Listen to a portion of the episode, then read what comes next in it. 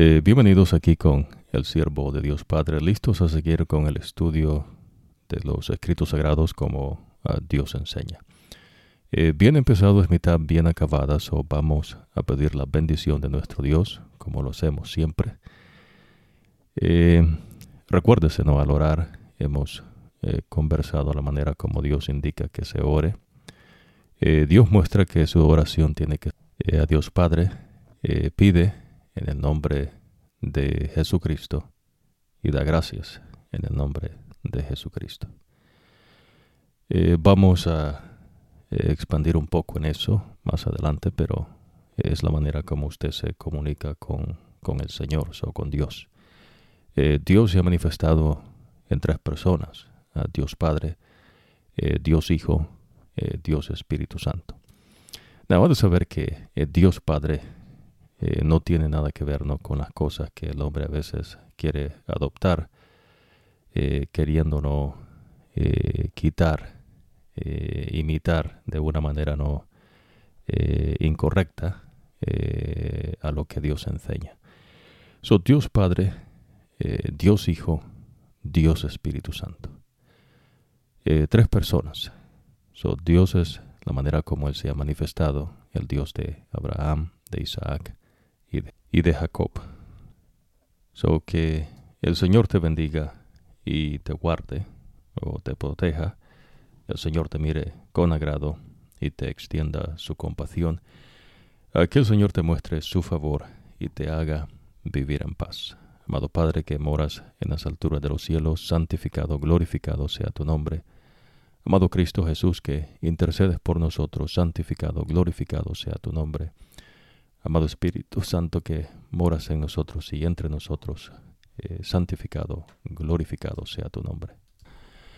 Eh, Padre, venimos delante de tu presencia, eh, suplicando nos concedas la unción de Dios Espíritu Santo para que abras nuestras mentes y nos lleves a, tus entendimientos, eh, comparando verdad espiritual con verdad espiritual. favores que pedimos no porque seamos merecedores, sino porque los hemos confiados en el nombre de Cristo Jesús, Señor nuestro. Amén.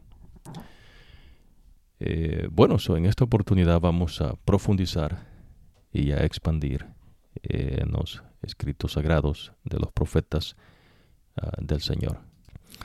en esta primera ocasión hemos mencionado que llevamos el hilo del pensamiento eh, del mensaje del primer ángel que dice, luego vi a otro ángel que volaba alto en el cielo. El ángel tenía una buena noticia eterna de victoria para anunciar a los que viven en la tierra a toda nación, raza, eh, lengua y pueblo. El ángel dijo con voz fuerte, teman a Dios y denle gloria, porque ha llegado el momento eh, que Él va a juzgarlos a todos. Adoren al que hizo el cielo, la tierra, eh, el mar y los manantiales. So, nótese que Dios hace apelación a que usted le adore. So, la adoración es importante. Eh, en el pueblo de Israel, que Dios lo establece.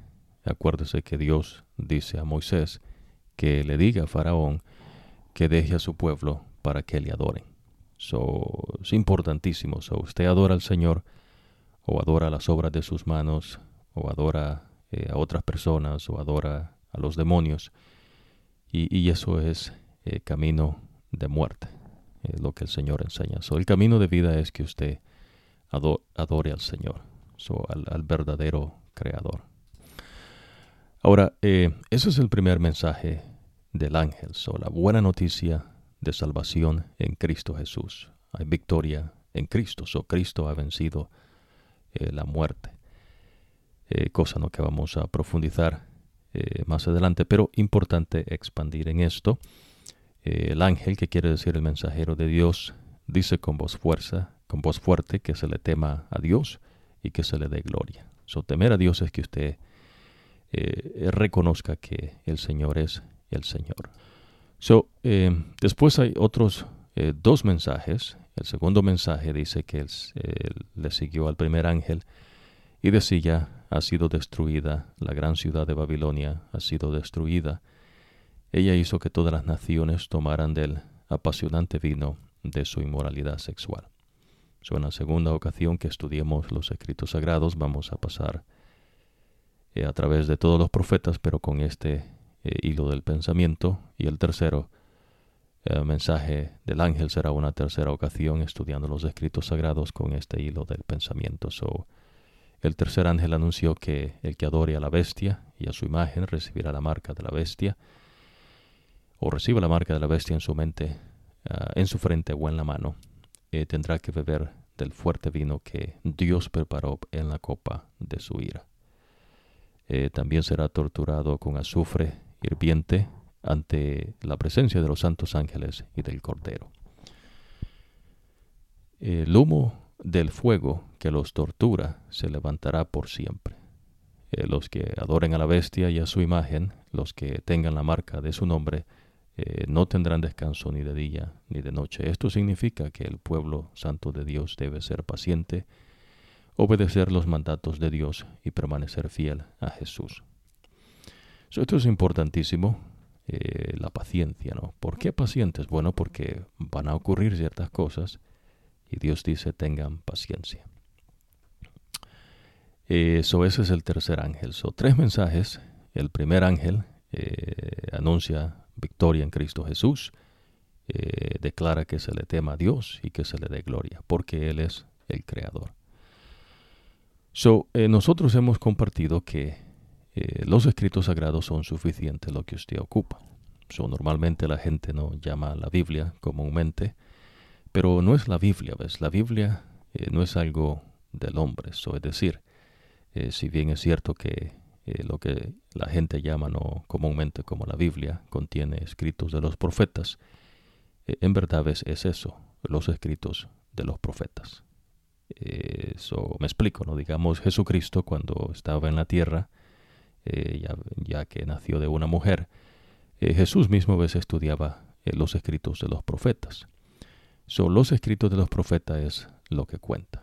No es el libro en sí. So, no es eh, la Biblia, sino los escritos sagrados. so mencionábamos que usted puede comprar una Biblia como usted quiera. Eh, nosotros no, no, damos Biblias o eso es eh, cuestión suya. No tiene que hacer algo, no buscar una Biblia a la que usted le guste. lo importante a veces es que tenga una Biblia que no tenga libros apófricos eh, que son libros anexos que no son de profetas del Señor. Ah, inclusive ves lo que normalmente se conoce como la Biblia. Eh, hay unos libros que eh, no se sabe directamente quién los escribe. Y ahora usted está aprendiendo, ves que el Señor no, que Dios no dice, bueno, este, está este profeta, pero no estoy seguro quién es. So, en ninguna instancia, ves, Dios va a pedir que usted acepte los escritos de alguien quien no se sabe quién fue. So, uh, importante identificar el profeta. So, por lo menos ahorita usted está estudiando eh, conmigo los escritos sagrados eh, del profeta Moisés. Ahora, para nosotros, eh, nuestro maestro es Dios Espíritu Santo. So, Dios Espíritu Santo es el que abre nuestras mentes y nos lleva a sus entendimientos comparando verdad espiritual con verdad espiritual. So, Dios es verdad. Eh, por lo menos Jesús decía, mientras estaba en esta tierra, yo soy el camino, eh, la verdad y la vida. Nadie viene al Padre si no es por mí. So, Jesucristo es verdad. Eh, Dios es verdad. So, Dios no ocupa validarle nada a usted.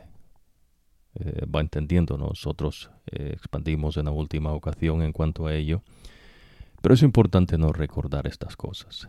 So, Dios es el creador, el Señor, creador de todas las cosas, cosas visibles e invisibles. Eh, la tierra no es producto de una evolución. No, eso es un engaño. Eh, no creencias de personas que pues se han engañado ellos mismos con cuestiones que ellos mismos han diseñado eh, para ponerse en puestos de autoridad. Pero para los hijos de Dios eh, hemos enfatizado ves que Dios dice que Él creó todas las cosas.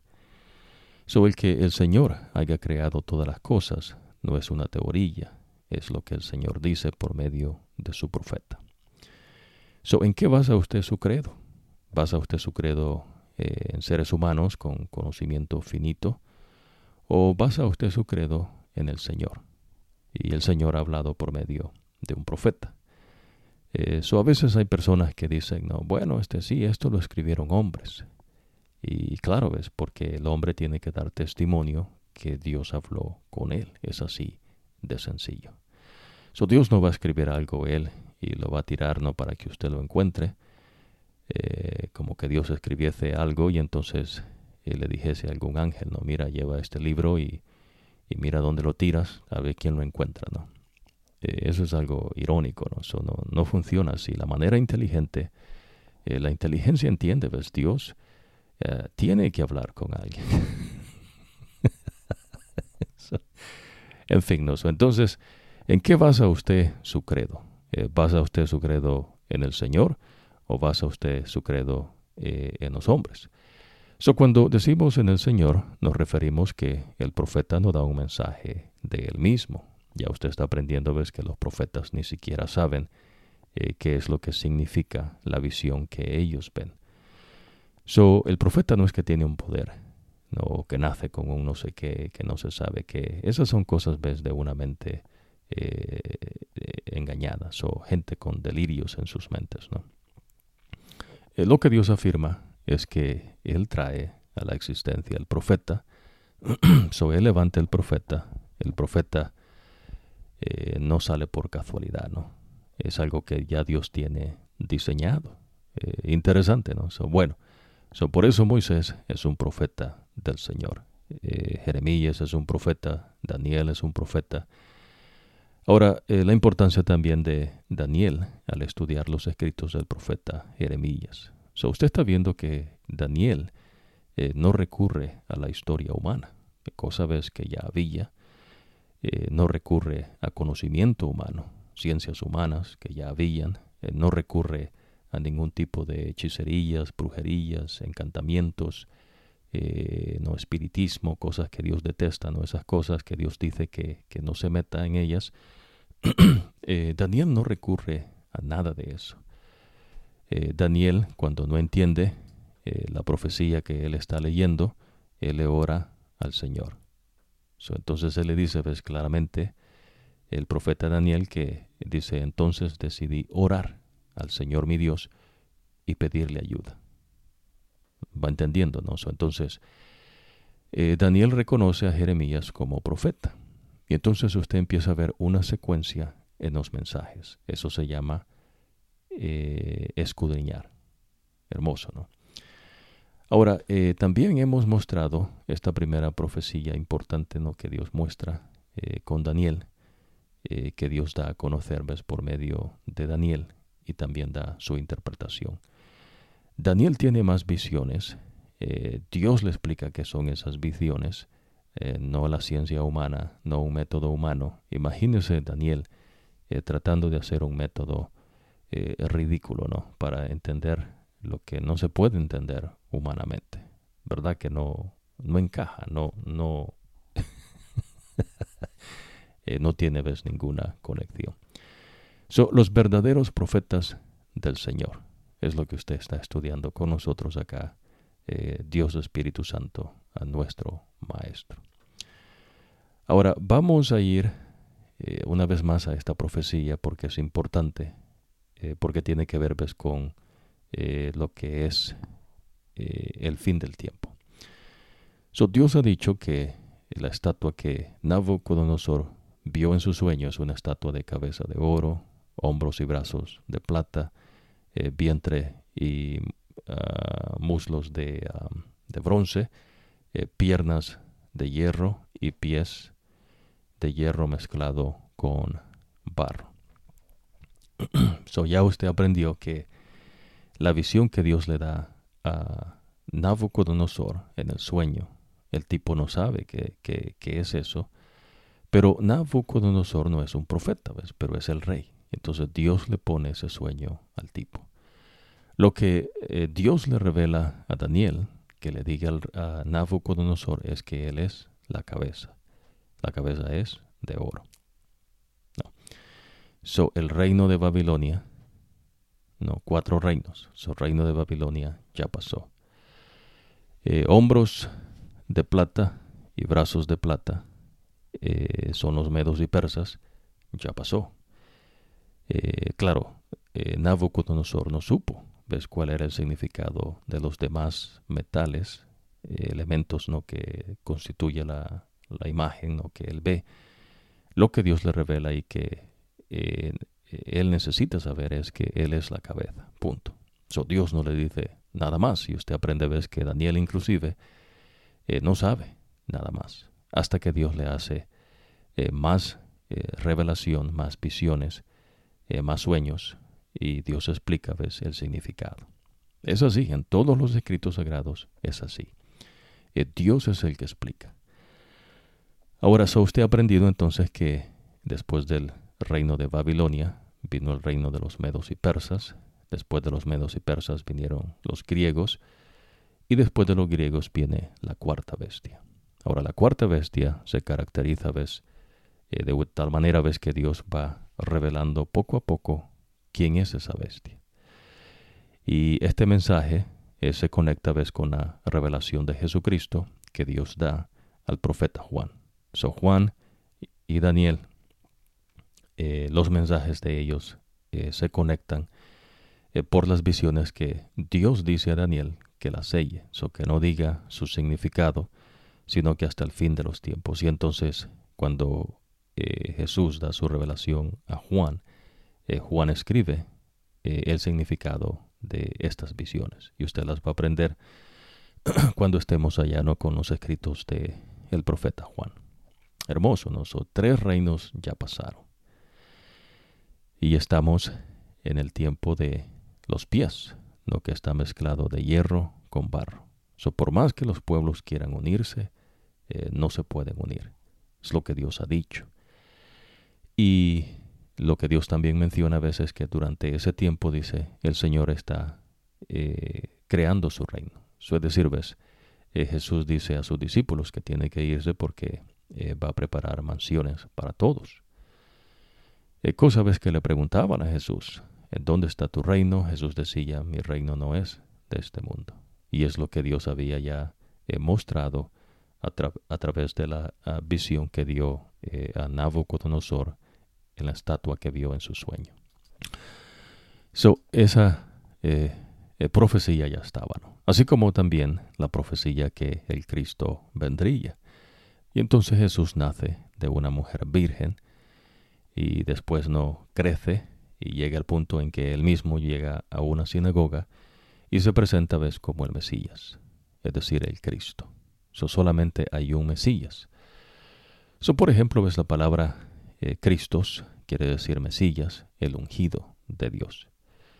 So, no pueden haber varios ungidos, ni tampoco hay varios Mesías, pues porque Cristo es lo mismo. So, la palabra Cristo significa el ungido de Dios aquel que es igual a Dios, y ese es Jesús. Ahora, Jesucristo se le conoce ves como el Cristo. Él es el ungido de Dios. ¿Entiende?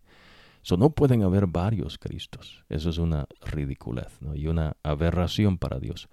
Lo que hay son seguidores de Jesús. Y es lo que Jesús dice a sus discípulos que hagan del mundo. Hermoso, ¿no? vamos a profundizar un poco en ello So, Jesús establece el pueblo de Israel. No hay evolución. So, usted no puede tratar de encajar lo que el hombre en la tal mentada ciencia quiere eh, endoctrinar, enseñando ves cosa que, que no es así, una evolución. ¿Ves? Lo que Dios enseña es que hay una creación, que Él creó todas las cosas a la existencia. So, eh, Dios le dice que el primer hombre que Él creó se llama Adán. ¿Ves? Y entonces Dios le da eh, detalladamente eh, la simiente de Adán hasta Abraham y de Abraham hasta José, que se casa con María, eh, que ha de quedar embarazada vez con Jesucristo, ¿no? el Mesías, Emmanuel, Dios con nosotros. Ahora usted ve que no hay un tiempo donde la tierra pasó congelada, remojada y las cosas, ¿no? Y las partículas y las moléculas estaban moviendo. o algo quedó allí congelado. Eh, tal vez no el cerebro de, de, algunas personas, pero eso no ocurrió. ¿Y cómo es que Dios se comunica con nosotros por medio de un ser humano? ¿Ves? Una persona que da testimonio del mensaje que Dios le da. Y eso es inteligente. Imagínese si usted basa la edad de la Tierra, basado tal vez a una piedra que cayó del espacio, ¿no? En lo que usted estaba tomándose un café y le cayó allí por los pies, eh, ese conocimiento es limitado, es finito y no es cabal. Eso no, no se sabe. Pero si usted basa eh, su credo en lo que Dios dice por medio del profeta, usted está basando, ves, eh, su credo en la sabiduría de Dios. Ahora, es lo que Dios enseña. Eh, yo creo al profeta. Lo que Dios le dijo al profeta. Usted nota, ves que Adán hasta Abraham, la tierra tiene 2858 años, pero pues a quién le interesan no los años de la tierra. Lo que tiene que interesarle son los años que usted va a vivir. Y usted aprende, ves que Dios eh, restringió los años de vida del hombre por la maldad del hombre a 120 y después Dios lo restringe una vez más eh, a 85 y algo los más fuertes y a 70 y algo ves los, los menos fuertes.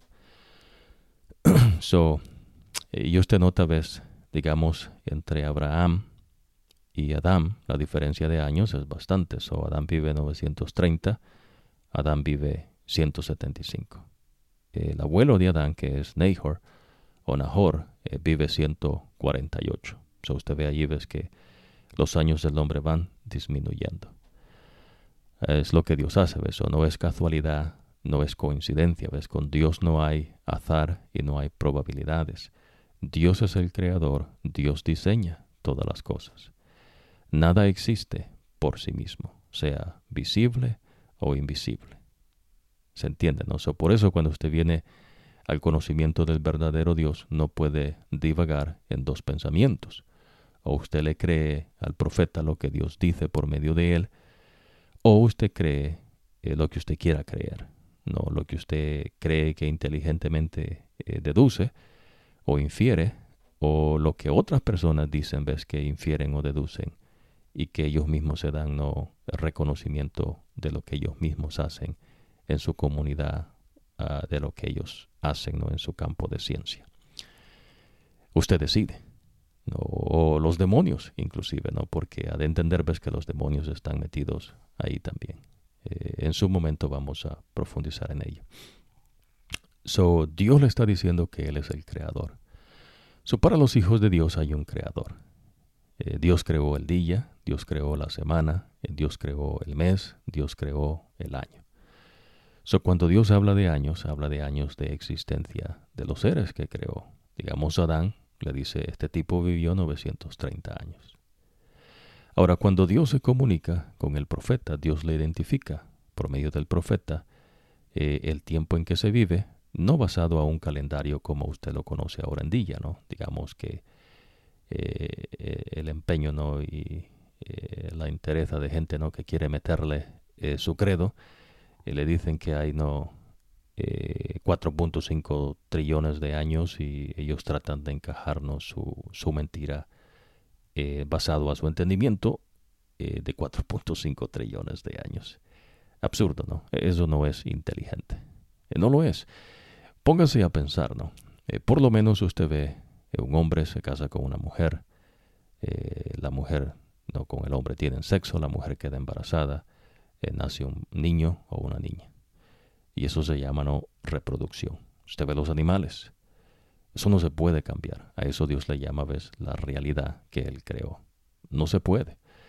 Ahora, claro, ves, eh, usted va a ir aprendiendo que hubieron personas en pueblos que no era el pueblo de Dios, e inclusive dentro del pueblo de Dios, eh, que optaron, ves, por creer cosas que Dios no enseña. So, ¿Por qué la gente hace eso? Bueno, porque dice que la mente es engañosa y extremadamente corrupta.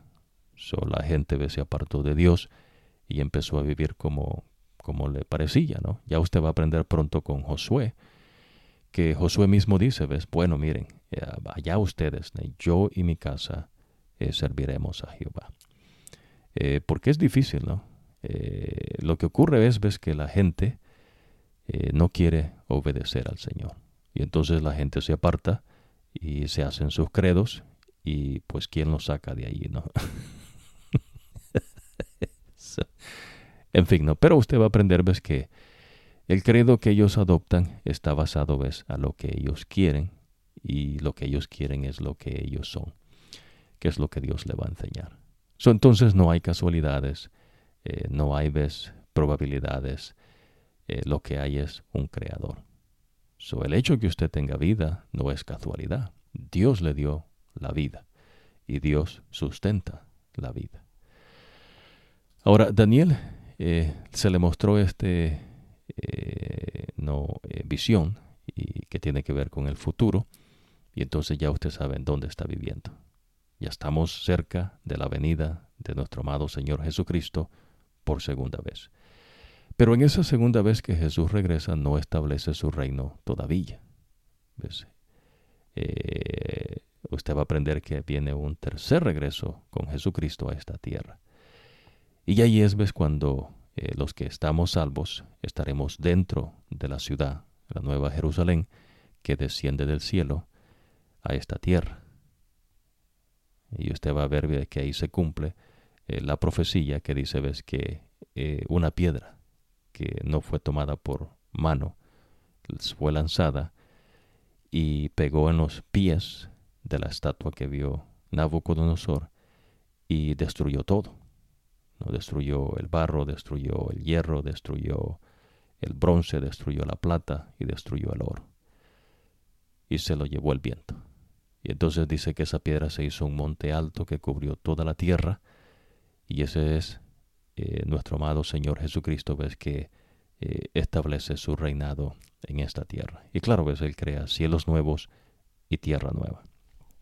Que inclusive Pablo se le fue mostrado, ves, en visiones. Hermoso, ¿no? So, usted ya sabe en qué tiempo estamos viviendo. Es lo que Dios le pide. So, usted ve que usted no ocupa eh, historia humana.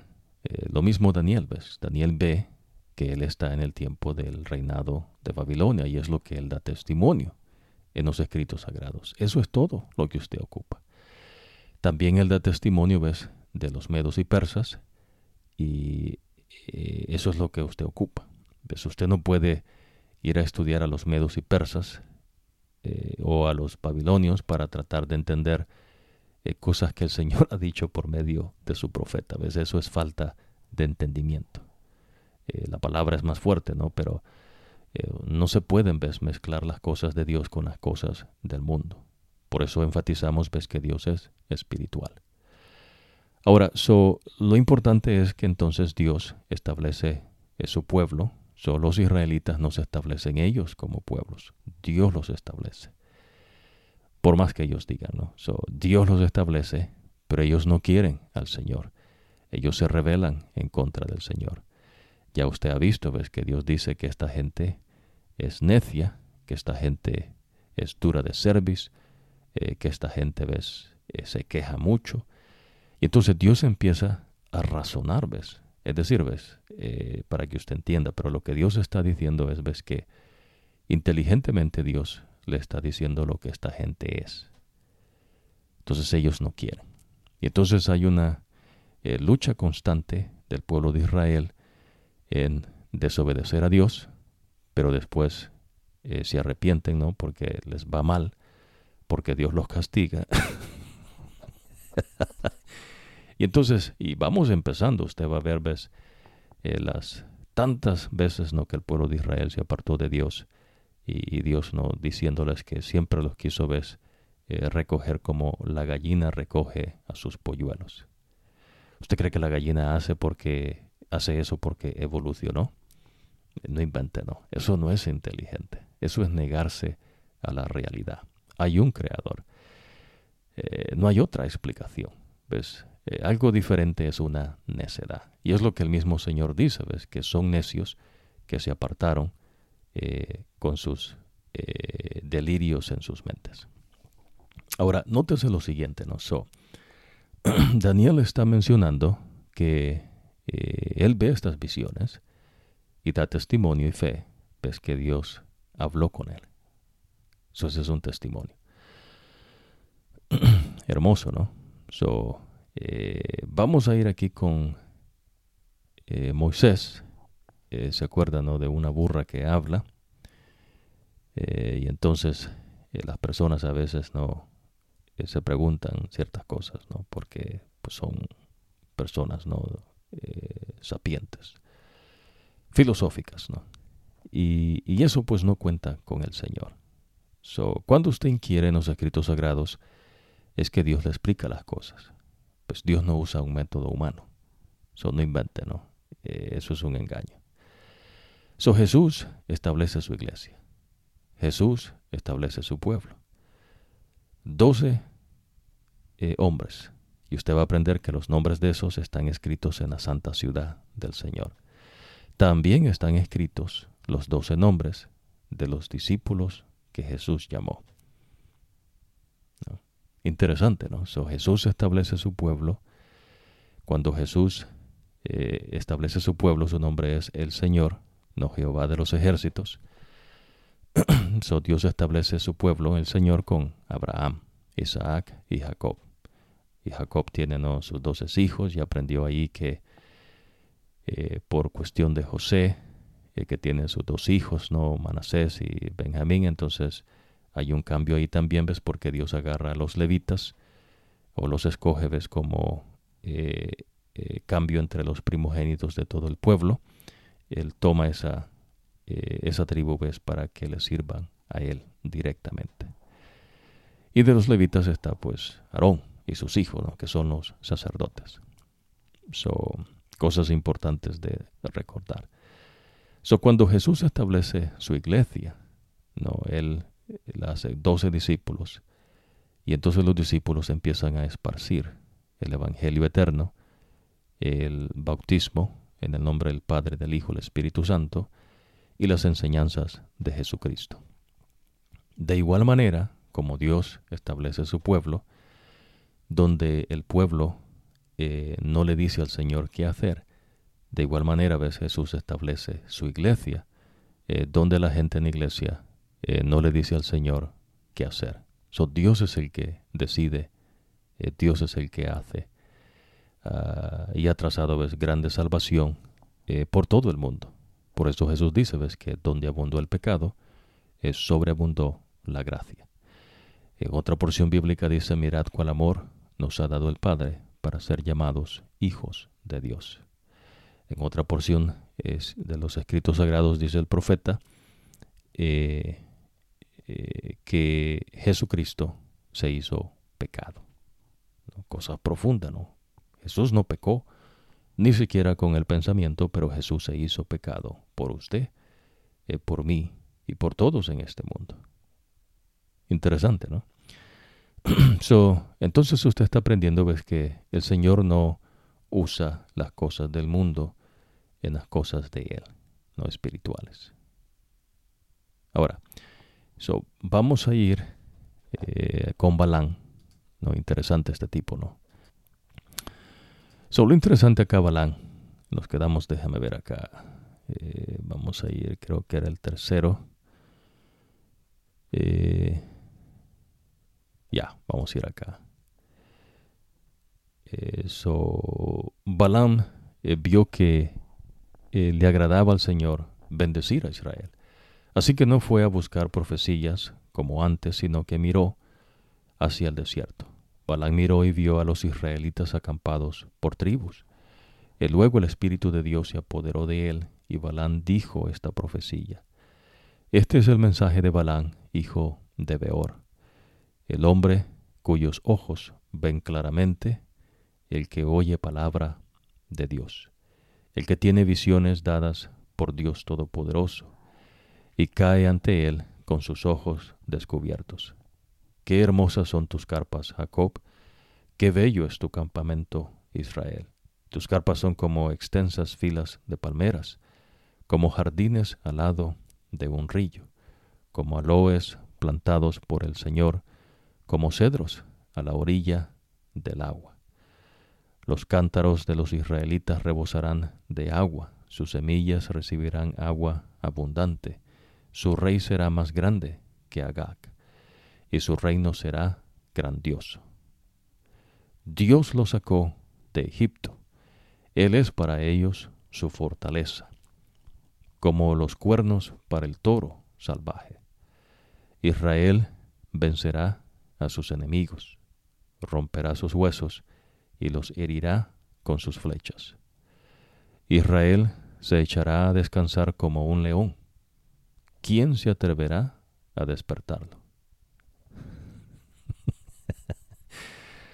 Bendito el que bendiga y maldito el que maldiga.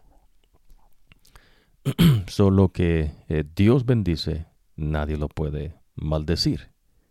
Está entendiendo, ¿no? Ahora, nótese que este tipo eh, lo buscaban ¿ves? para echar eh, brujerías, hechicerías, y vamos a, expandir un poco no más adelante en Balán. Pero lo importante acá es ves que Dios salió al encuentro de él y en la tercera vez el Espíritu de Dios eh, revela esto ves por medio de Balán. Ahora entonces Balac se enojó con Balán y golpeándose las manos le dijo, te he llamado, te he llamado para que maldigas a mis enemigos, pero lo que has hecho es bendecirlos tres veces. Así que vete ahora a tu casa. Eh, dije que te recompensaría, pero como puedes ver, el Señor ha hecho que pierdas tu recompensa. Balán le dijo a Balac, ¿acaso no les dije a los mensajeros que me enviaste, aunque Balac me diera su casa llena de oro y plata, y no podría hacer nada? Bueno, ni malo sino obedecer el mandato del Señor y hablar lo que el Señor me ordenó que, diga. Bueno, regreso a mi pueblo, pero antes eh, que te voy a decir lo que en el futuro este pueblo hará con el tuyo. so, ¿Será que el tipo puede ver el futuro, no? No es lo que Dios le dice. Va entendiendo, ¿no? So, el Señor es el que dicta eh, el futuro. So, eh, por lo menos en la visión que usted ya está aprendiendo ¿no? y que estamos enseñando como Dios lo enseña, usted aprende ves que Dios dice cosas del futuro, pero Él simplemente revela lo que se ocupa saber basado al tiempo. So, el que eh, sazona los tiempos, es decir, ves lo que ocurre en qué tiempo, es el Señor. Es el que cambia el rumbo de las cosas, es el Señor. Pues en este mundo, pues el cambio es constante, se dice, eh, pero Dios no cambia, ¿ves? Dios crea. So, Dios tiene una creación en este planeta eh, que Él comenzó en su buena obra y que ha de terminar. Pero ves, el que se interpone en lo que el hombre hace es el Señor. Entonces Dios muestra lo que ocurre. Aquí está viendo que Dios le va a mostrar eh, lo que va a ocurrir en el futuro al pueblo de Balak. So, no está hablando ves, eh, en el futuro de todo el mundo, pero la visión que Dios da eh, a Nabucodonosor tiene que ver con todo el mundo. Los reinos que Dios dice que son más importantes, cuatro reinos. Tres de ellos ya pasaron, ¿no?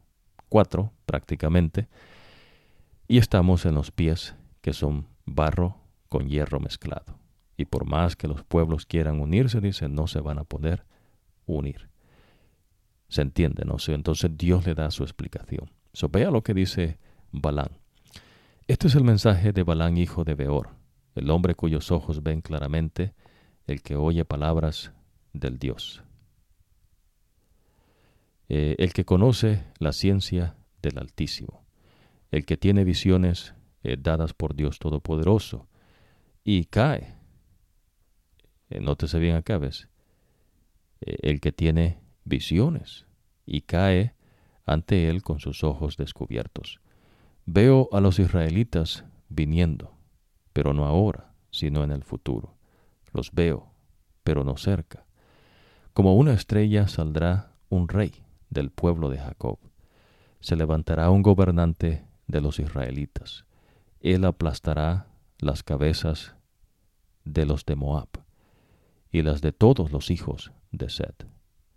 Se apoderarán de Edom y tomarán posesión de su enemigo Seir.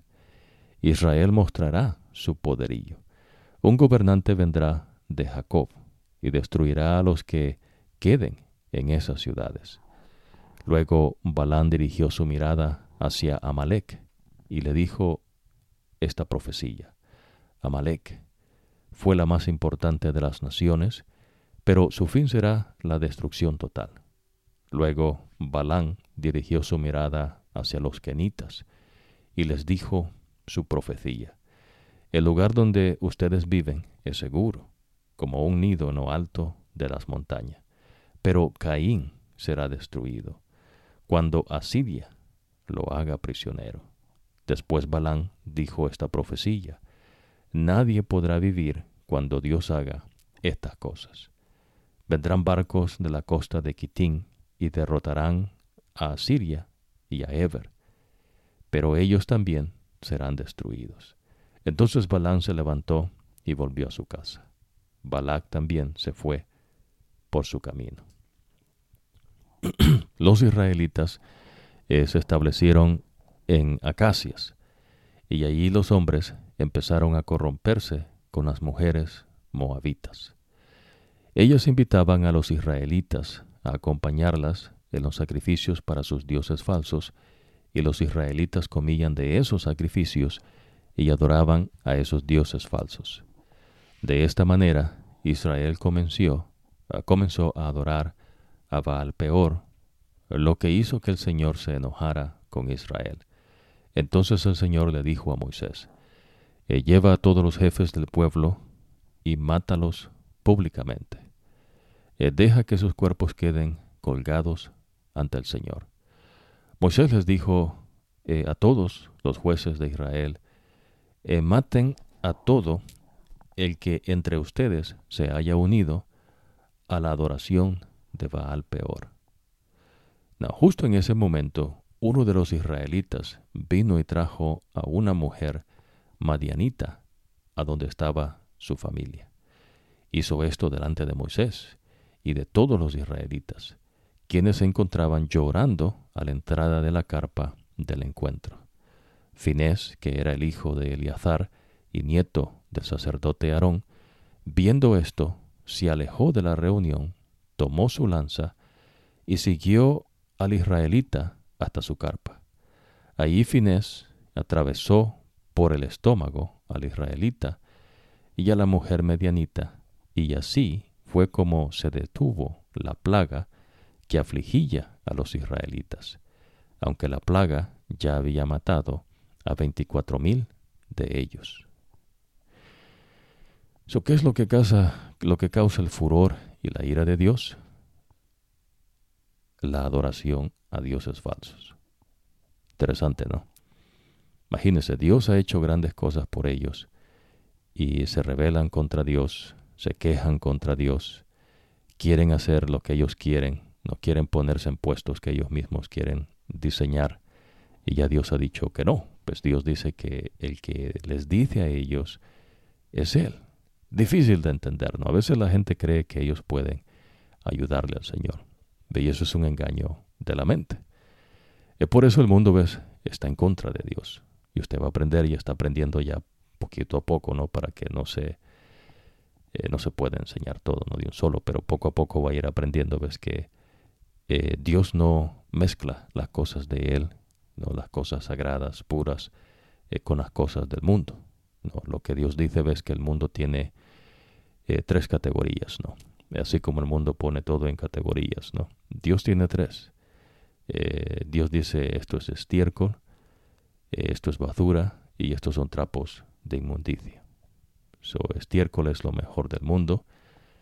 Eh, basura son las costumbres de los pueblos, dice el Señor.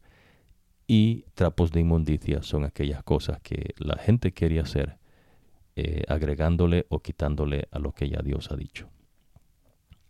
Eh, suena duro, ¿verdad? Y lo es. ¿Ves? Porque para Dios la adoración es esencial. Es decir, ¿ves? Dios nos creó para que le adoremos. So, por eso cuando eh, Él castiga, pues Él quita la vida, eh, ya la gente sabía, ¿ves? El por qué.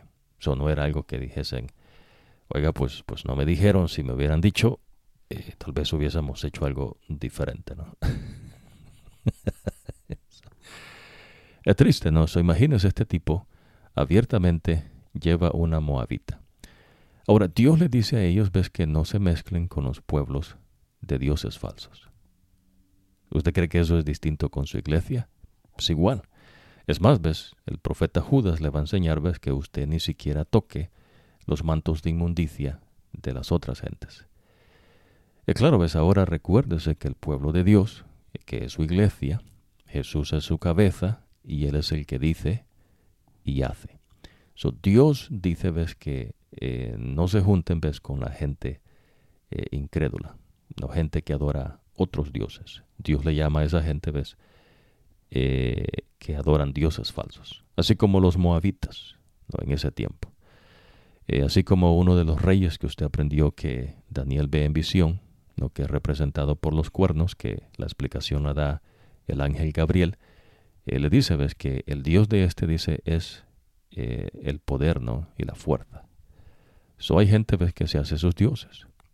So, no tiene que ser una estatua.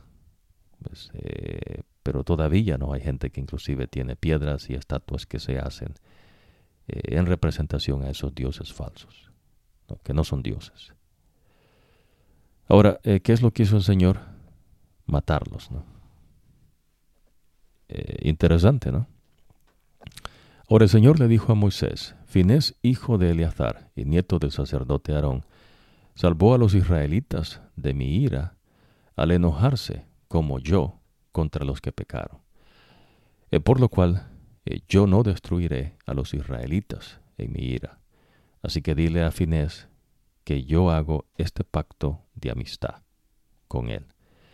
Yo le entrego el sacerdocio para siempre a él y a sus descendientes, porque se indignó en favor de su Dios e hizo purificación de parte de los israelitas. El nombre del israelita que fue muerto con la mujer medianita era Simri, hijo de Salú y jefe de una familia de la tribu de Simeón. El nombre de la mujer madianita que murió era Cosbi, hija de Sur, el jefe de la familia de Madián.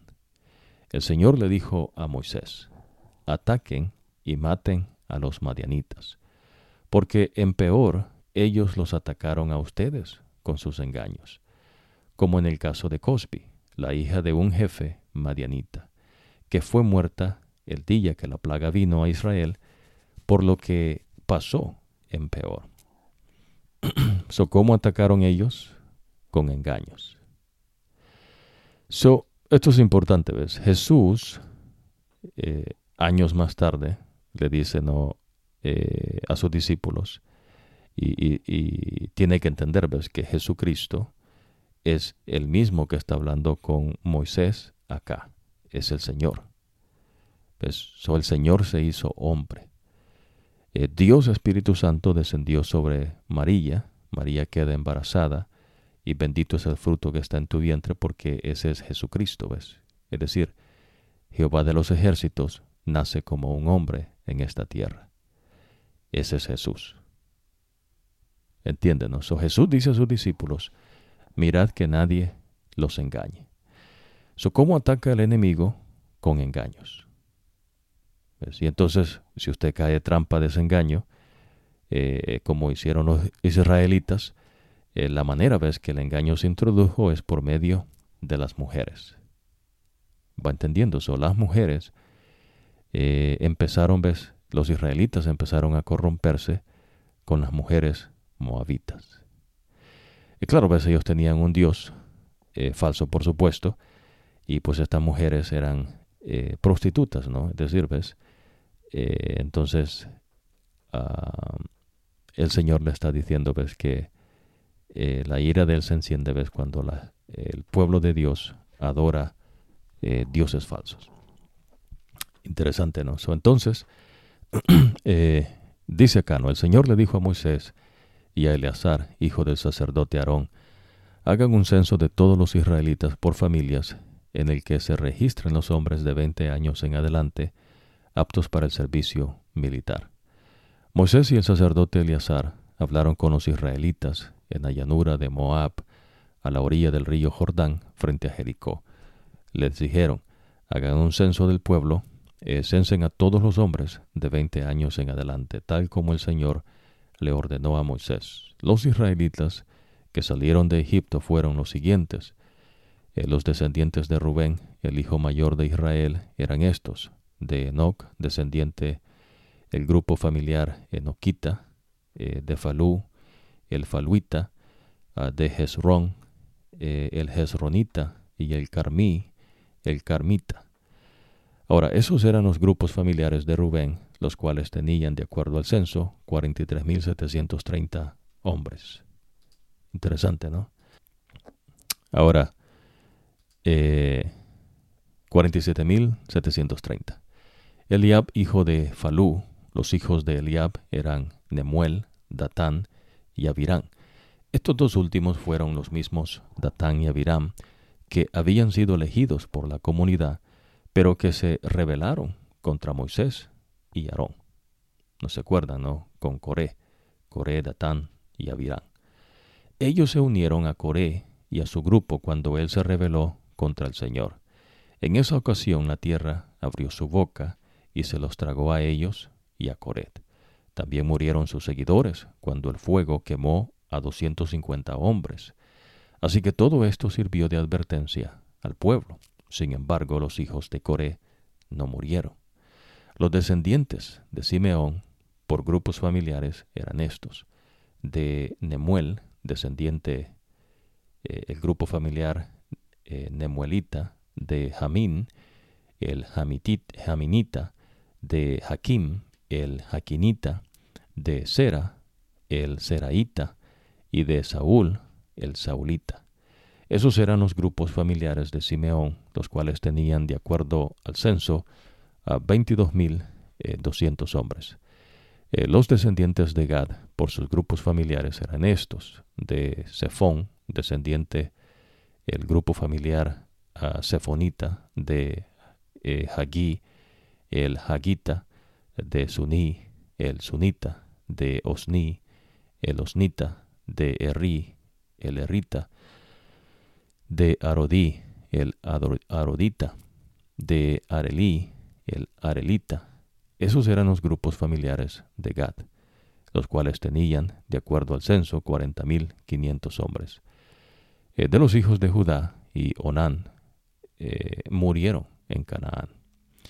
Entonces los descendientes de Judá eh, fueron los grupos familiares por parte de su hijo Sela, Fares y Sera. De Sela, eh, descendiente del grupo familiar Selaita, de Fares, el Faresita, de Sera, el Serita.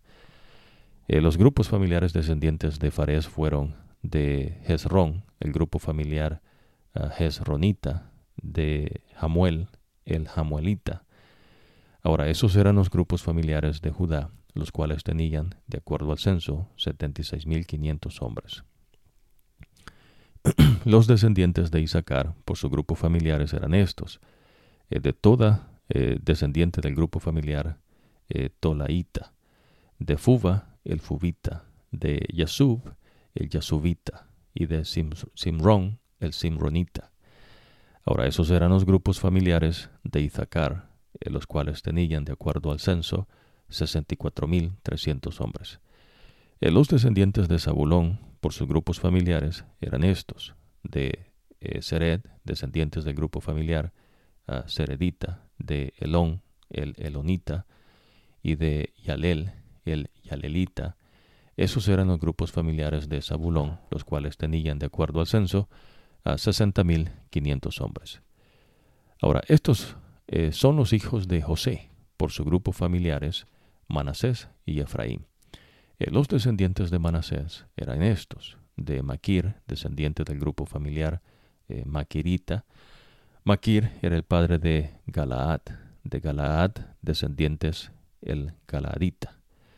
Estos eran los descendientes de Galaad, de Jezer, el descendiente el Jeresita, de Jalek, el Jelequita, de Asriel, el Asrielita, de Siquén, el Siquenita, de Semida, el Sedemita, y de Efer, el Eferita.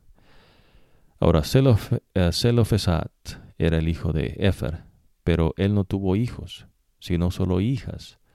Los nombres de sus hijas eran eh, Noah, Noa, eh, Gotla, Milca y Tirsa.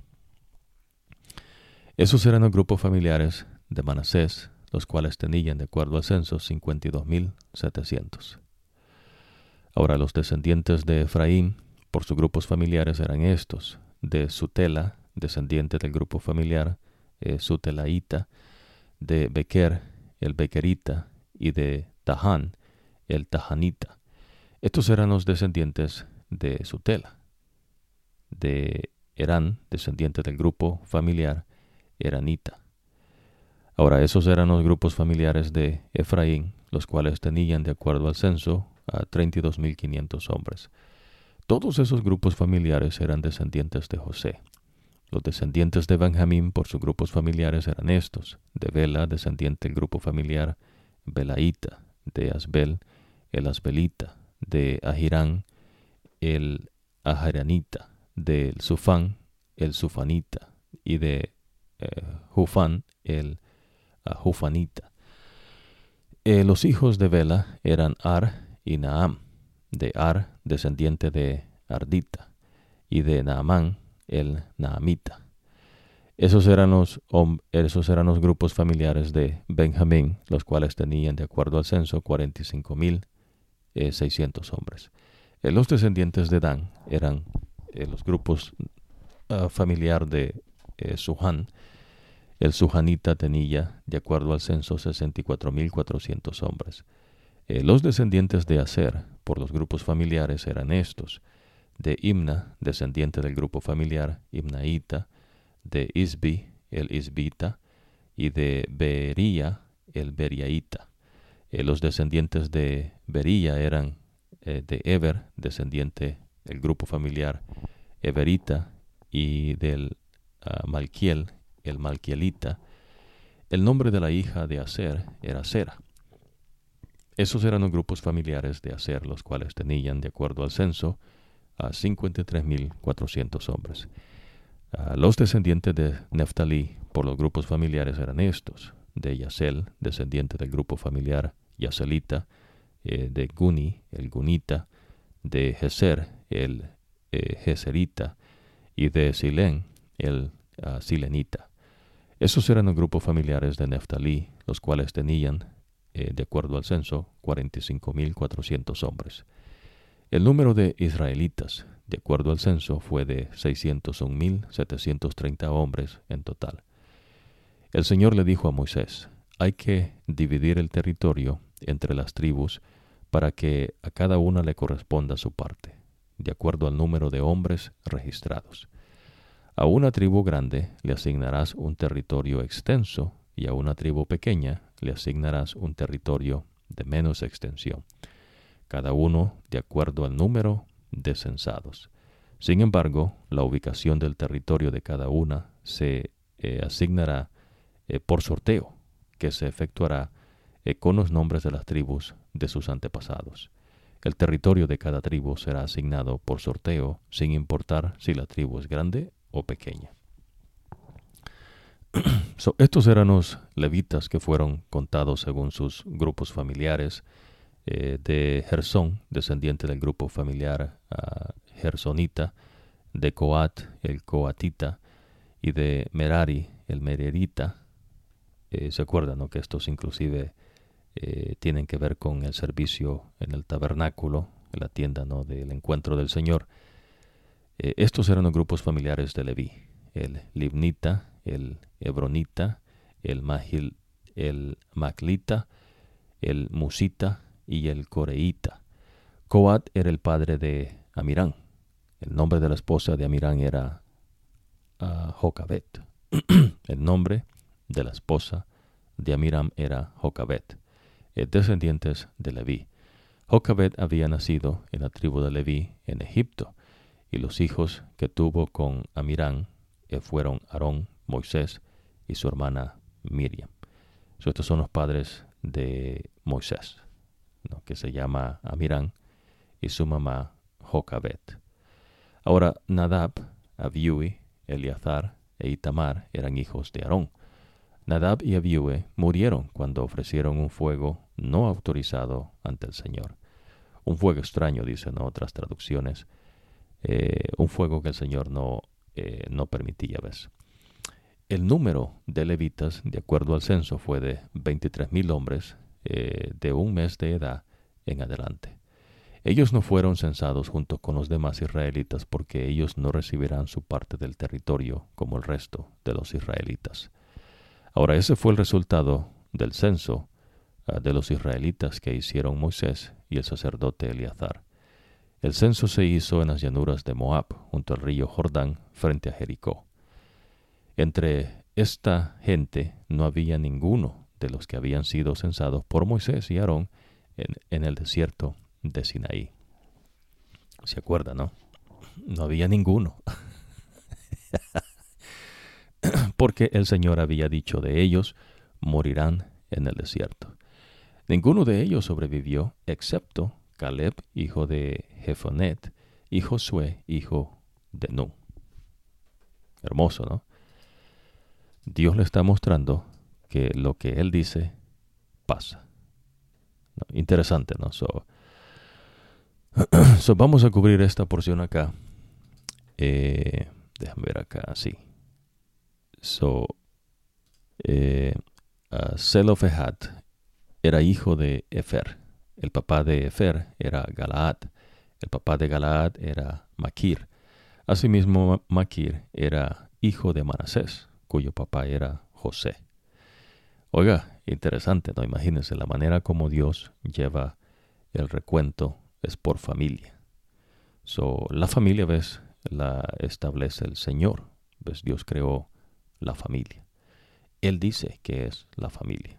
¿Ves? Es la realidad que Dios ha mostrado y por eso usted está aprendiendo, ves, de los censos que tienen que ver, ves, por familias. Y tiene que ver con la simiente. So, ¿quién es el papá? ¿El papá de quién? Entonces es importante, pues, cuando usted llegue eh, conmigo acá, que vamos a, estudiar con usted lo que es la revelación de Jesucristo, eh, la Nueva Jerusalén tiene eh, puertas y tiene nombres escritos y, es interesante ver la manera como Dios enseña esta cuestión so, para más adelante. ¿no? Pero en fin, entonces, por su parte, eh, tuvo solo hijas. los, las cinco eran Matla, Noah, Gotla, Milca y Tirsa. Ahora ellas se presentaron ante Moisés, ante el sacerdote Eleazar, ante los jefes y ante toda la comunidad a la entrada de la carpa del encuentro y expusieron su caso. Nuestro papá murió en el desierto. Él no estaba entre los seguidores de Coré, pero se juntaron en contra del Señor. Ah, perdón, que, que se juntaron en contra del Señor, sino que Él murió por su propio pecado y no tuvo hijos varones. ¿Casualidad? No. Pues Dios, eh, usted va a ir aprendiendo, ves que eh, Dios traza todo.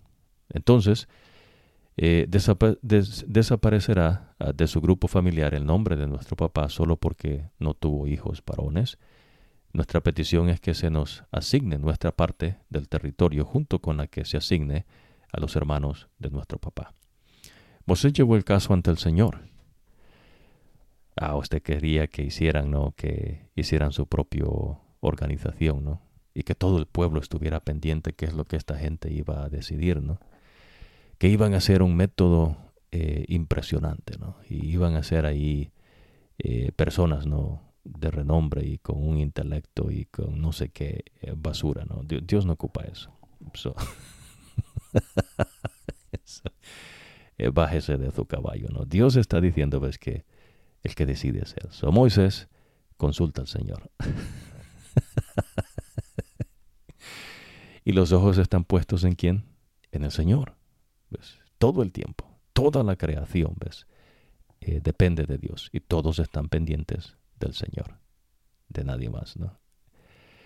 Ahora, y el Señor le dice a Moisés, la petición de las hijas de Zelofehad es justa. Dale su parte de tierra para que hereden a sus descendientes entre los hermanos de su papá. Dales lo que les hubiera correspondido a su papá. Eh, diles también a los israelitas, en caso de que un hombre muera sin tener hijo varón, se le transferirá su tierra a sus hijas. Si no tiene ninguna hija, deben dársela a sus hermanos. Si no tiene hermanos, deben dársela a los hermanos de su papá. Si su papá no tiene hermanos, entonces deben darle su tierra al pariente más cercano de su tribu, quien la heredará. Ese será el, procedimiento eh, que se debe seguir eh, los israelitas, tal como el Señor se lo ordenó a Moisés. so, esto no es un juicio legal, ¿no? Esto es eh, voluntad del Señor. Son ciertas traducciones va a leer ahí, no cuestión legal, pero, pero no ves Dios. Dios lo que está diciendo que esa es su voluntad, que se haga de esa manera. Ahora, el Señor le dijo a Moisés, eh, sube a ese monte en las montañas de Abirán y mira la tierra que le he dado a los israelitas. Cuando la hayas visto, tú también te reunirás con tus antepasados, así como sucedió con tu hermano Aarón, porque ustedes desobedecieron mi mandato en el desierto de Sin. Cuando la gente se rebeló contra mí, ustedes no honraron mi santidad ante los israelitas cuando ellos pidieron agua. Esto hace eh, cuando fue en las aguas de Meribá, eh, cerca de Cades, en el desierto de, de Sin. Eh, ya, ya se sabe eso, ¿no? Moisés le dijo al Señor, Te ruego, Señor, Dios de toda la humanidad, que elijas a un hombre como jefe sobre la comunidad, que los guíe en las batallas y cuide de ellos, para que así la comunidad del Señor no sea como un rebaño sin pastor. Ahora, esto es bien importante, ¿no? Fíjese bien, Moisés le está diciendo algo que se va a mantener a través del pueblo. Y que Jesús mismo dice, ves, en una profecía, cuando eh, se apreciona a Jesús y se lleva, ves, ante un juicio eh, de maldad, dice, ves, que se hirió al pastor y, el rebaño, ves, se esparció. Interesante, ¿no? entonces es la petición de, de Moisés. Ahora el Señor le dijo a Moisés, manda llamar a Josué, hijo de Nun, que es un hombre en quien está el Espíritu, y pon tu mano sobre él.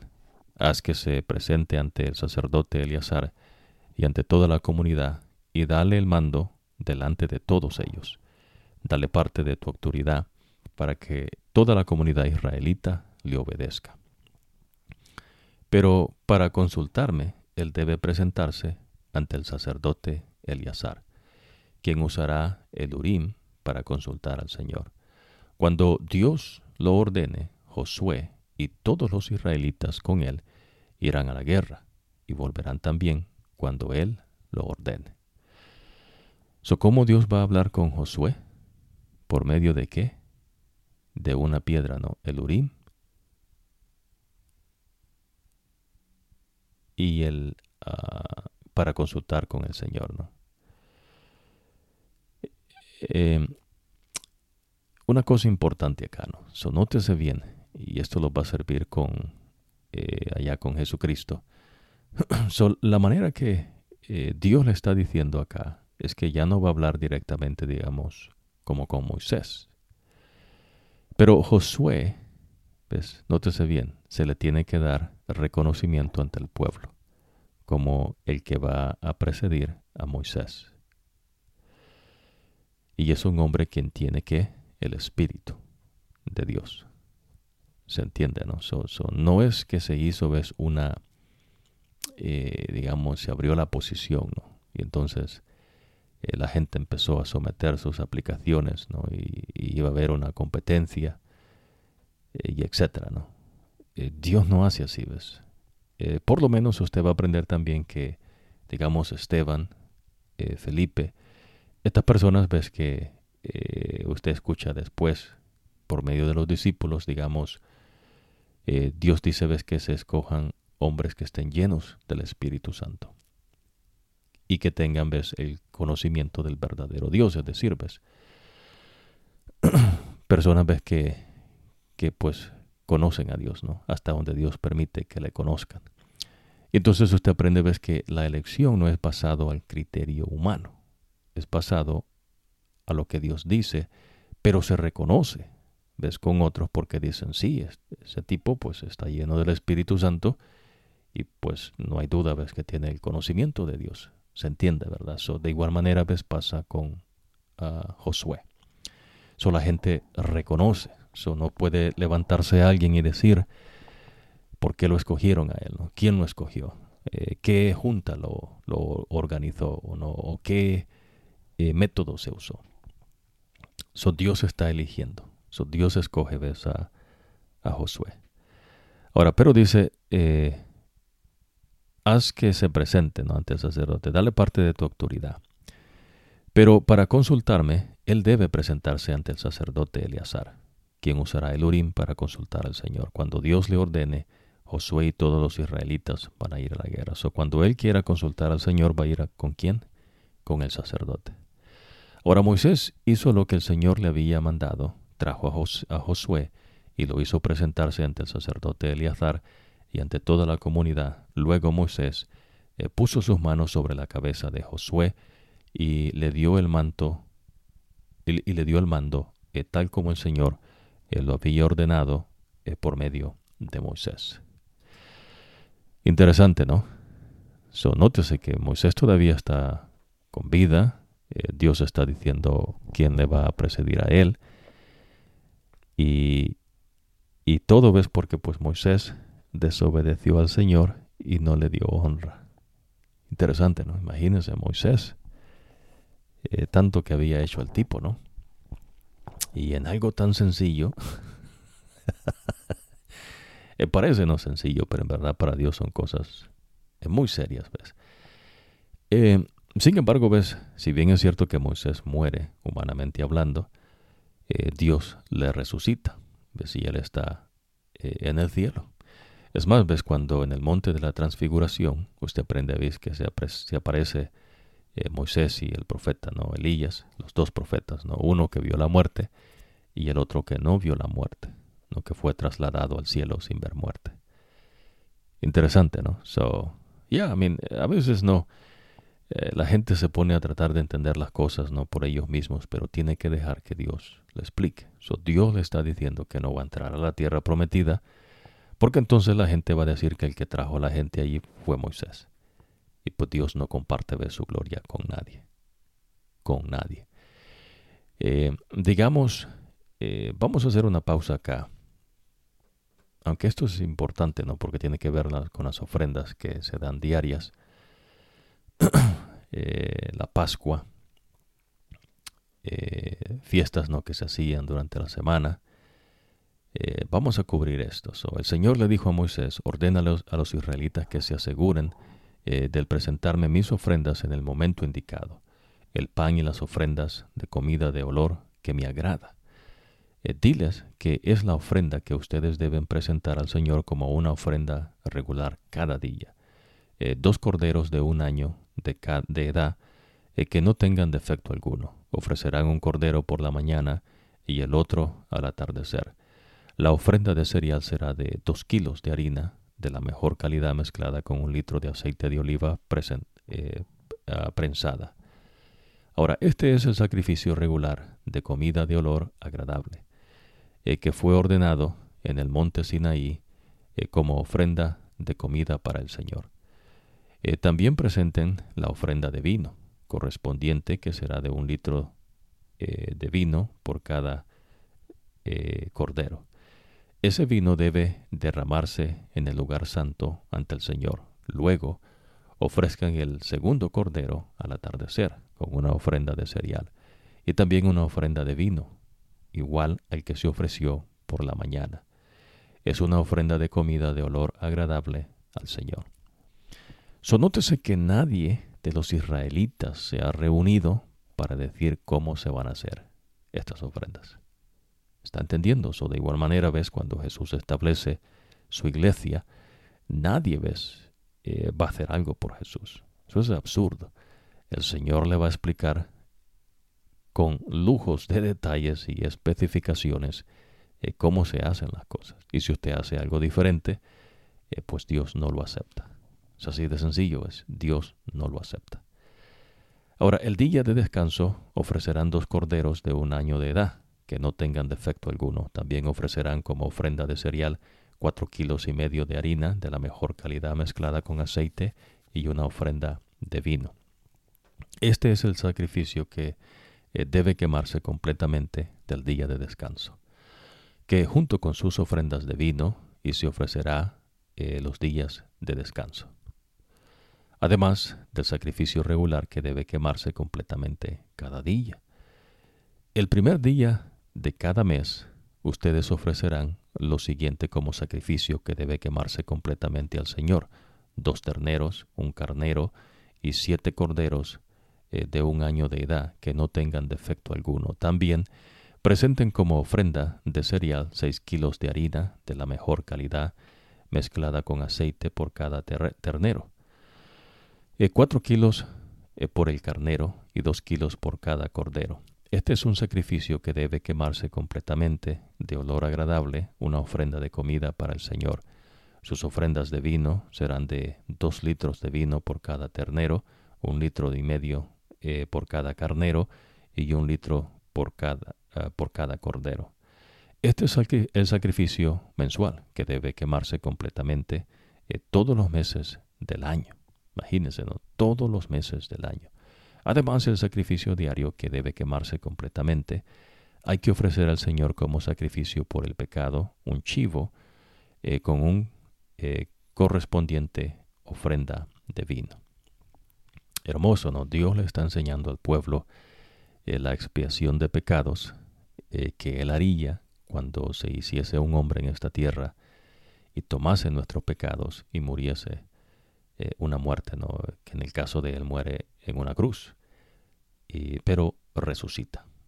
So, Jesús no cometió pecados ni siquiera con el pensamiento, pero se hizo pecado por usted y por mí. Que tiene que ver, ves, con la serpiente de bronce que Dios le dice a Moisés que levante. Y que todos los que fueron mordidos por serpientes, al ver esa serpiente de bronce, eh, no verían la muerte. So, Dios, ves, no le dice a su pueblo que se hagan de escritores, pensadores, eh, que se hagan de gente ¿no? que son este, pensantes, de gente ¿no? que eh, lleven su historia, etcétera, ¿no? No, usted está aprendiendo, ves que Dios les está enseñando a ellos detalladamente, eh, dando especificaciones de lo que se va a hacer. y lo más importante para Dios, ves, es el perdón de sus pecados porque es lo que da vida. So, Dios le está explicando a los israelitas eh, lo que Él está haciendo, ¿no? Imagínense todas estas ofrendas diarias eh, por el día de descanso, ofrendas mensuales, ¿no? El primer día de cada mes. Hermoso, ¿no? Ahora recuérdese que para Dios los días no tienen nombres. So, no hay lunes, martes, miércoles, jueves, viernes, sábado, domingo. Lo que hay es primero, segundo, tercero, cuarto, quinto, sexto, séptimo día. Y eso es una semana. Los meses no tienen nombres tampoco. So, no hay enero, febrero, marzo, abril. Lo que hay es primer mes, segundo mes, tercero, hasta doceavo mes. Eh, la Pascua. El día 14 del primer mes es la Pascua del Señor. So, en este día, a usted va a aprender que eh, el Señor muere, Jesucristo, ¿no? En la tarde. Eh, por ejemplo, ves, usted aprende allí que Jesús estuvo eh, en la tumba, dice tres días. So, si usted cuenta tres días como el hombre lo ve, no, bueno, no lo ve, sino como el hombre quiere contar los días, pues no va a entenderlo, ¿ves? Tiene que hacerlo como Dios enseña. So, para Dios el día comienza en la noche y termina con la luz. So, Jesús muere un viernes, ¿no? que sería un sexto día, eh, en, la tarde, ¿no? Todavía es el sexto día. So, es decir, eh, es el día cuenta, un día, viene la noche, dos días, el día del segundo día, viene la noche, el tercer día. Y Jesús resucita el primer día en la, en la mañana, lo que sería lo que hoy se conoce como, como un domingo. Eh, cosa es que algunas personas creen que entonces el día de descanso ahora es domingo. Y pues no, pues para Dios el día de descanso sigue siendo lo que hoy se conoce como sábado. El día sábado. ¿Y qué pasa no si usted, digamos, eh, adora en el domingo? ¿Será que Dios acepta eso? Eh, no, no lo acepta. Usted está haciendo estrapos de inmundicia. Es lo que Dios le está indicando acá con estas ofrendas. Dice el Señor, ves que deben presentar mis ofrendas en el momento indicado. So Dios no está diciendo que usted se haga de una filosofía o de una teología o de su ciencia, no supuestamente, y usted trate de cambiar las cosas que ya Dios ha establecido. En verdad, pues eso tiene que ver ¿ves? con eh, cuestiones que Dios le va a revelar con el profeta eh, Juan en la revelación de Jesucristo, eh, cuando se quiere cambiar las cosas que ya Dios ha establecido. So, el día de descanso para el Señor, el día que Dios pide que se observe, es el día sábado. Decir que se santifique ese día, no haciendo trabajo secular, no algo que usted hace en el mundo, sino que en ese día usted lo repose para el Señor. So, que no haga obra que tenga que ver con, cosas del mundo. Eh, claro, pues, digamos, si usted trabaja eh, en un hospital, Dios no dice no que se diga, bueno, este hoy es sábado, o no pueden hacer nada, ¿no? Eh, se entiende, ¿no?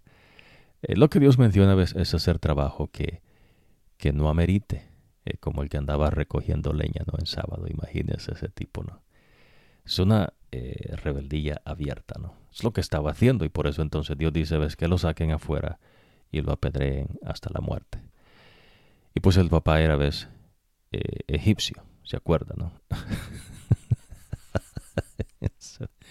En fin, entonces la importancia es de entender los días. Aquí está hablando de semanas, está hablando del día de la Pascua, que es el día del Señor. El día 15 del mismo mes se celebrará un festival y se comerá pan sin levadura durante siete días. ¿Cuántos días? siete días. Hermoso, ¿no? Ya, amén, Dios es el que dice esto. ¿no? Ahora vienen unas fiestas de trompetas. Eh, Acuérdese que se hicieron ciertas trompetas, ¿no? Para eh, guiar a los israelitas cuando el Señor eh, decidía, ¿no? Que se moviesen de donde estaban. Eh, Dios les indica, ¿ves? Cómo tenían que moverse, ¿no? Todo el campamento. So, no andaban ahí agarrando por, por, donde ellos querían, ¿no? Dios es, Dios es cosa seria. So, vamos a hacer una pausa acá. Déjame ver acá. Vamos las fiestas el primer día del séptimo mes. Eh, vamos a ver. Eh, aunque esto es importante, pues, eh, viene lo que es la, el décimo día. bueno, vamos a, a, leer esta porción. El primer día del séptimo mes ustedes tendrán una asamblea santa. No se trabajará y para ustedes será el día de tocar las trompetas ofrecerán como sacrificio, que debe quemarse completamente, de olor agradable al Señor, un ternero, un carnero, eh, siete corderos de un año, eh, que no tengan defecto alguno. La ofrenda de cereal eh, que se ofrecerá con ellos será de harina, de la mejor calidad mezclada con aceite, y se dará así seis kilos por el ternero, cuatro kilos por el carnero, y dos kilos por cada uno de los siete carneros. Hay que ofrecer también para purificar el altar por ustedes un chivo como sacrificio por el pecado. Esas ofrendas eh, se presentarán además de los sacrificios que deben quemarse completamente a diario y a cada mes, eh, con sus correspondientes ofrendas de cereal y ofrendas de vino reglamentarias. Eh, todo esto será una ofrenda de comida de olor agradable al Señor. En el décimo día del mes séptimo tendrán una asamblea santa, será día de ayuno, y no se trabajará. Ofrecerán como sacrificios que debe quemarse completamente de olor agradable al Señor, un ternero, un cordero, perdón, un carnero y siete corderos de un año. Deberán asegurarse que no tengan ningún defecto. En la ofrenda de cereal que se ofrecerá con ellos será de harina de la mejor calidad mezclada con aceite, y se dará así seis kilos por el ternero, cuatro kilos por el carnero, y dos kilos eh, por cada uno de los siete corderos. También presentarán un chivo como sacrificio por el pecado, además del sacrificio por el pecado del día del perdón, y además del sacrificio regular que debe quemarse completamente y de sus correspondientes ofrendas de cereal y de vino. Hermoso, ¿no? el día 15 del séptimo mes tendrán una asamblea santa y no se trabajará. Celebrarán un festival en honor al Señor por siete días. Ofrecerán como sacrificio que debe quemarse completamente. Es una ofrenda de comida de olor agradable al Señor. Trece terneros, dos carneros y catorce corderos de un año de edad, que no tengan defecto alguno la ofrenda de cereal que se ofrecerá con ellos será de harina de la mejor calidad mezclada con aceite y se dará así. Seis kilos por cada ternero, cuatro kilos por cada uno de los dos carneros y dos kilos por cada uno de los corderos. También hay que ofrecer un chivo como sacrificio por el pecado, además del sacrificio regular que debe quemarse completamente y de sus correspondientes ofrendas de cereal y de vino. El segundo día ofrecerán doce terneros, imagínense, este es el día 15 del séptimo mes. El segundo día ofrecerán doce terneros, dos carneros y catorce corderos de un año, que no tengan defecto alguno. También eh, presenten en la cantidad requerida las ofrendas de cereales y las ofrendas de vino que van con los terneros, carneros y corderos. Eh, también presenten un chivo como sacrificio por el pecado, además del sacrificio regular que debe quemarse completamente eh, con sus correspondientes ofrendas de cereal y de vino. El día tercero eh, ofrecerán once terneros, dos carneros y catorce corderos de un año, que no tengan defecto alguno. También presenten en la cantidad requerida las ofrendas de cereal y las ofrendas de vino que van con los terneros, carneros y corderos. Eh, también presenten un chivo como sacrificio por el pecado, además del sacrificio regular que debe quemarse completamente, eh, con sus correspondientes ofrendas de cereal y de vino. En el cuarto día ofrezcan diez terneros, dos carneros y catorce corderos de un año, eh, que no tengan defecto alguno. También presenten en las cantidades requeridas las ofrendas de cereales y las ofrendas de vino que van con los terneros, carneros y corderos. También eh, presenten un chivo eh, como sacrificio por el pecado, además del sacrificio regular que deben quemarse completamente con sus correspondientes ofrendas de cereal y de vino. El día quinto eh, van a ofrecer nueve terneros, dos carneros y catorce corderos de un año. So, lo que va disminuyendo son los números de terneros. ¿no? Los carneros siguen iguales dos y los corderos iguales catorce. Eh, que no tengan ningún defecto. También presenten en las cantidades requeridas las ofrendas de cereal, las ofrendas de vino que van con los terneros, carneros y corderos. También presenten un chivo como sacrificio por el pecado, además del sacrificio regular que debe quemarse completamente, eh, con sus correspondientes ofrendas de cereal y de vino. En el sexto día ofrezcan ocho terneros, dos carneros y catorce corderos de un año que no tengan defecto alguno. También presenten en las cantidades requeridas las ofrendas de cereal y las ofrendas de vino que van con los terneros, carneros y corderos. Eh, también presenten un chivo como sacrificio por el pecado, además del sacrificio regular que debe quemarse completamente, eh, con sus correspondientes ofrendas de cereal y de vino. En el séptimo día ofrezcan siete eh, terneros, dos carneros y catorce corderos de un año, que no tengan defecto alguno. También presenten en las cantidades requeridas las ofrendas de cereal y las ofrendas de vino que van con los terneros, carneros y corderos.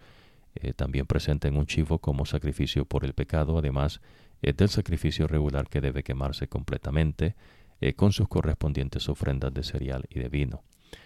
El octavo día tendrán una reunión muy importante y no se trabajará.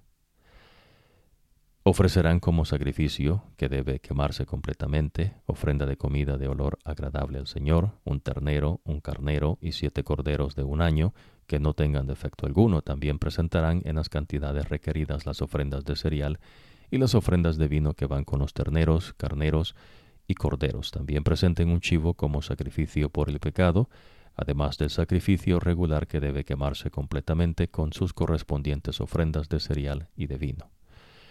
En sus fiestas eh, presentarán estas ofrendas al Señor, además de sus ofrendas en cumplimiento de su promesa eh, o de una promesa, ofrendas voluntarias, sacrificios que deben quemarse completamente, ofrendas de cereal, ofrendas de vino y ofrendas para festejar. Moisés les comunicó todo esto a los israelitas, tal como el Señor le había ordenado. So, ¿Quién es el que está trazando estas fiestas? El Señor. so, Moisés eh, les dijo a los jefes de Israel, el Señor ha ordenado que cuando un hombre haga una promesa al Señor o se comprometa a algo bajo juramento, no deberá romper su palabra, sino que cumplirá todo lo que dijo. Puede darse el caso de que una joven que todavía viva en casa de sus padres haga una promesa al Señor o se comprometa a algo. Si el papá se entera de su promesa y no le dice nada, entonces tendrá que cumplir su promesa. Pero si el papá se entera y ese mismo día se opone a la promesa o a lo que ella eh, se comprometió, entonces queda anulada toda promesa que ella haya hecho. El Señor la perdonará porque hubo oposición del papá. En caso de que eh, se haga una promesa o se comprometa algo eh, precipitadamente y luego se case, si el esposo se entera y no le dice nada, entonces tendrá que cumplir sus promesas. Sin embargo, si el esposo se entera y en ese mismo día se opone a la promesa o a lo que ella ah, se comprometió, entonces él anula esas promesas y el Señor la perdonará. Todas las promesas que hagan eh, una viuda o una mujer divorciada eh, tendrán que cumplirlas. Eh, puede también darse el caso que una mujer casada haga una promesa o se comprometa a algo, si su marido se entera y no le dice nada, ni se opone a ello, entonces tendrá que cumplir todas sus promesas. Sin embargo, si el marido eh, las anula el día en que él se entere de ellas, entonces eh, no estará obligado a cumplir esa promesa si no lo que se comprometió, porque el marido anuló todo eso, ni lo que se comprometió. El Señor la perdonará. El marido puede permitir que ella mantenga todas sus promesas o las puede anular. Si el marido no le dice nada eh, al día siguiente de que se haya enterado de la promesa, entonces eh, con su silencio el marido confirma la validez de todas las promesas y compromisos que ella haya hecho. Ahora bien, si el marido anula sus, las ah, promesas de ella después del día que él se enteró, entonces él se hace responsable del incumplimiento de ella.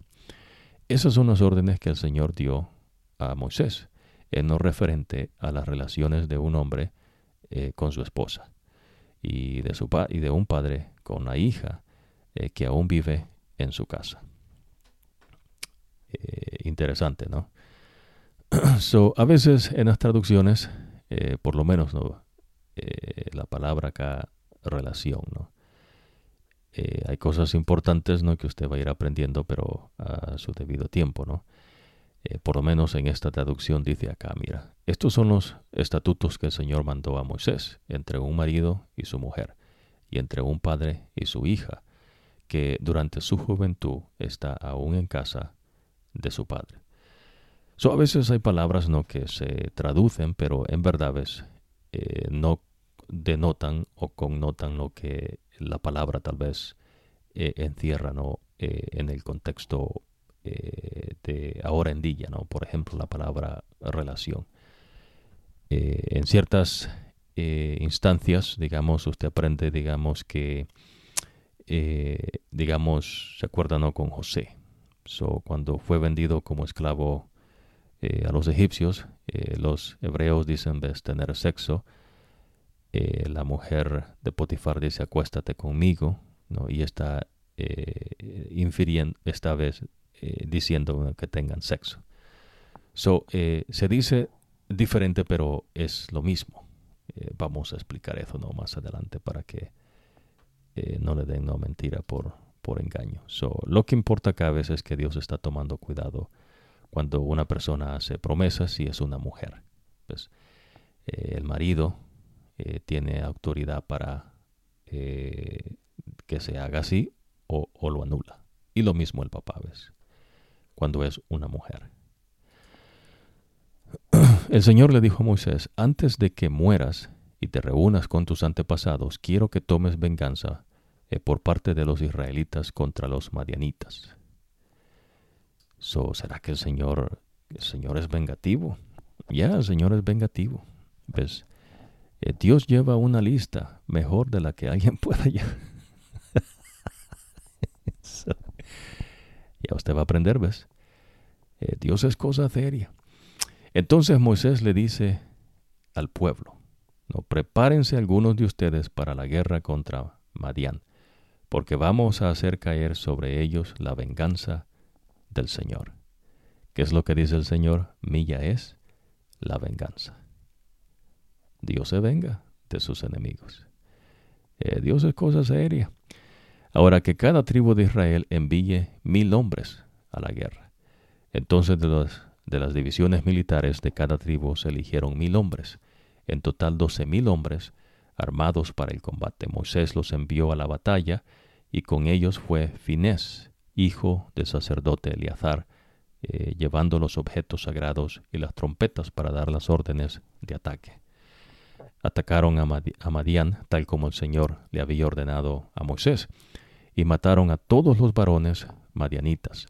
Mataron además a los cinco reyes madianitas, Evi, Requem, Sur, Hur, Reba, y también a Balán, hijo de Beor. Este es, el, este es el que habló con Dios, ¿se acuerdan, no? Que era un hechicero el tipo, ¿no?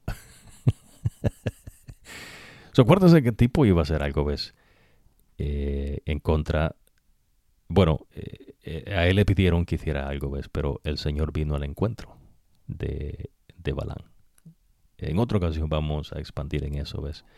Pero es importante, ves, para que usted aprenda, ves, que pues este tipo no es un profeta de Dios. No, pero Dios habla con él. Interesante, ¿no? Ahora, los israelitas hicieron prisioneras a las mujeres de Madián y a sus hijos, y se llevaron todos sus animales, ganado y riquezas. También les incendiaron todas sus ciudades y campamentos, y luego reunieron todo el botín, incluyendo personas y animales, y se lo llevaron a Moisés, a Eleazar, el sacerdote, y a la comunidad israelita, al campamento en las llanuras de Moab, junto al río Jordán, eh, frente a Jericó. Entonces Moisés, el sacerdote Eleazar y los jefes de la comunidad fueron a recibirlos afuera del campo. Moisés estaba muy enojado con los oficiales del ejército, los comandantes de mil hombres y los comandantes de cien hombres que volvían de la guerra. Moisés les dijo, ¿por qué dejaron vivas todas las mujeres? Ellas fueron precisamente las que siguieron el consejo de Balán, que hizo que los israelitas pecaran contra el Señor en peor, y por eso cayó una terrible plaga sobre la comunidad del Señor. Así que ahora maten a todos los niños varones y a todas las mujeres que no sean vírgenes, pero dejen vivir a todas las muchachas vírgenes y tómenlas para ustedes todo el que haya matado a alguien o haya tocado un cadáver, quédese fuera del campamento por siete días. Ustedes y los prisioneros deben purificarse al tercer y séptimo día, y deben purificar toda la ropa, todo artículo de cuero, pelo de cabra y madera. Son las mujeres ves que son vírgenes, eh, se les perdonó la vida, eh, interesante, ¿no? Pero véase bien, dice, maten a todos los niños varones y a todas las mujeres que no sean vírgenes. So mataron a todos los varones. So la simiente eh, se, se cortó. Ves, quedaron solo mujeres y todas vírgenes. Es decir, ves, no se habían prostituido con sus dioses falsos que ellos tenían. Ah, interesante, ¿no? Vea la manera como Dios eh, actúa acá, ¿no? Y nosotros se ve que el que le dice esto es Dios a Moisés. No crea que Moisés se le ocurrió al tipo, ¿no? Hizo esa tremenda, ese tremendo análisis ahí Moisés, ¿no? Ya, Boloni, no, no, no es así, ¿ves? Dios le está explicando y Dios dice, ¿ves? ¿Qué es lo que va a hacer? So, eh, lo que el tipo dice Moisés es lo que Dios dice que se haga. Y tiene importancia, ¿ves? Para Dios. So, las muchachas que son vírgenes no se habían corrompido, ¿ves? Con los dioses falsos. Porque esas mujeres, ¿ves? Eran prostitutas, no eran sacerdotisas de sus dioses. Y esas son las mujeres, ¿ves? Que corrompieron a los israelitas y es lo que Dios le está diciendo, ves que Dios ahora está tomando venganza por el ataque que hicieron y que entramparon a los israelitas. Interesante, ¿no? So, ahora, luego el sacerdote Eleazar le dijo a los soldados que habían ido a la guerra, esta es una ley que el Señor le dio a Moisés. Los objetos de oro, plata, bronce, hierro, eh, estaño y plomo, y todo lo que eh, resiste al fuego, eh, deben ponerlo al fuego para purificarlo y luego deben lavarlo con el agua de purificación. En cuanto a lo que no resiste el fuego, deben purificarle con agua de purificación. Al séptimo día deben lavar su ropa y quedar puros. Después de esto podrán entrar al campamento. vamos a hacer una pausa acá, ¿no? bueno, que el Señor les bendiga. nos vemos en la próxima ocasión pero ya usted está aprendiendo, ¿no? Que en el pueblo de Dios eh, no hay personas, ves, que se le rinda una adoración, no, no hay gente, ¿no? Que se destaca, digamos, y la otra gente tiene que eh, darles reconocimiento. Eh, al, único, al único que se reconoce es al Señor. Por eso la importancia, ves, que usted vaya aprendiendo también cuando estemos con la iglesia de Jesús, que es un paralelo del pueblo de Dios que el Señor tiene en el desierto, que Él establece como pueblo. So, Dios no ocupa ves las cosas del hombre. Eh, Dios eh, no hace ves como en el mundo. So, hay cosas que la gente hace ves por costumbres de sus pueblos, dicen. Eh, Dios dice ves que esas costumbres para Él son basura. Es lo que Dios le está diciendo. So, por eso cuando Él establece su pueblo, Dios es bien aparte no y meticuloso en estas cosas y toma eh, mucho cuidado ves para que los israelitas eh, no se contaminen, es decir, ves que no practiquen eh, las costumbres de otra gente, de otros pueblos. Ni siquiera dice que se nombren los dioses de ellos.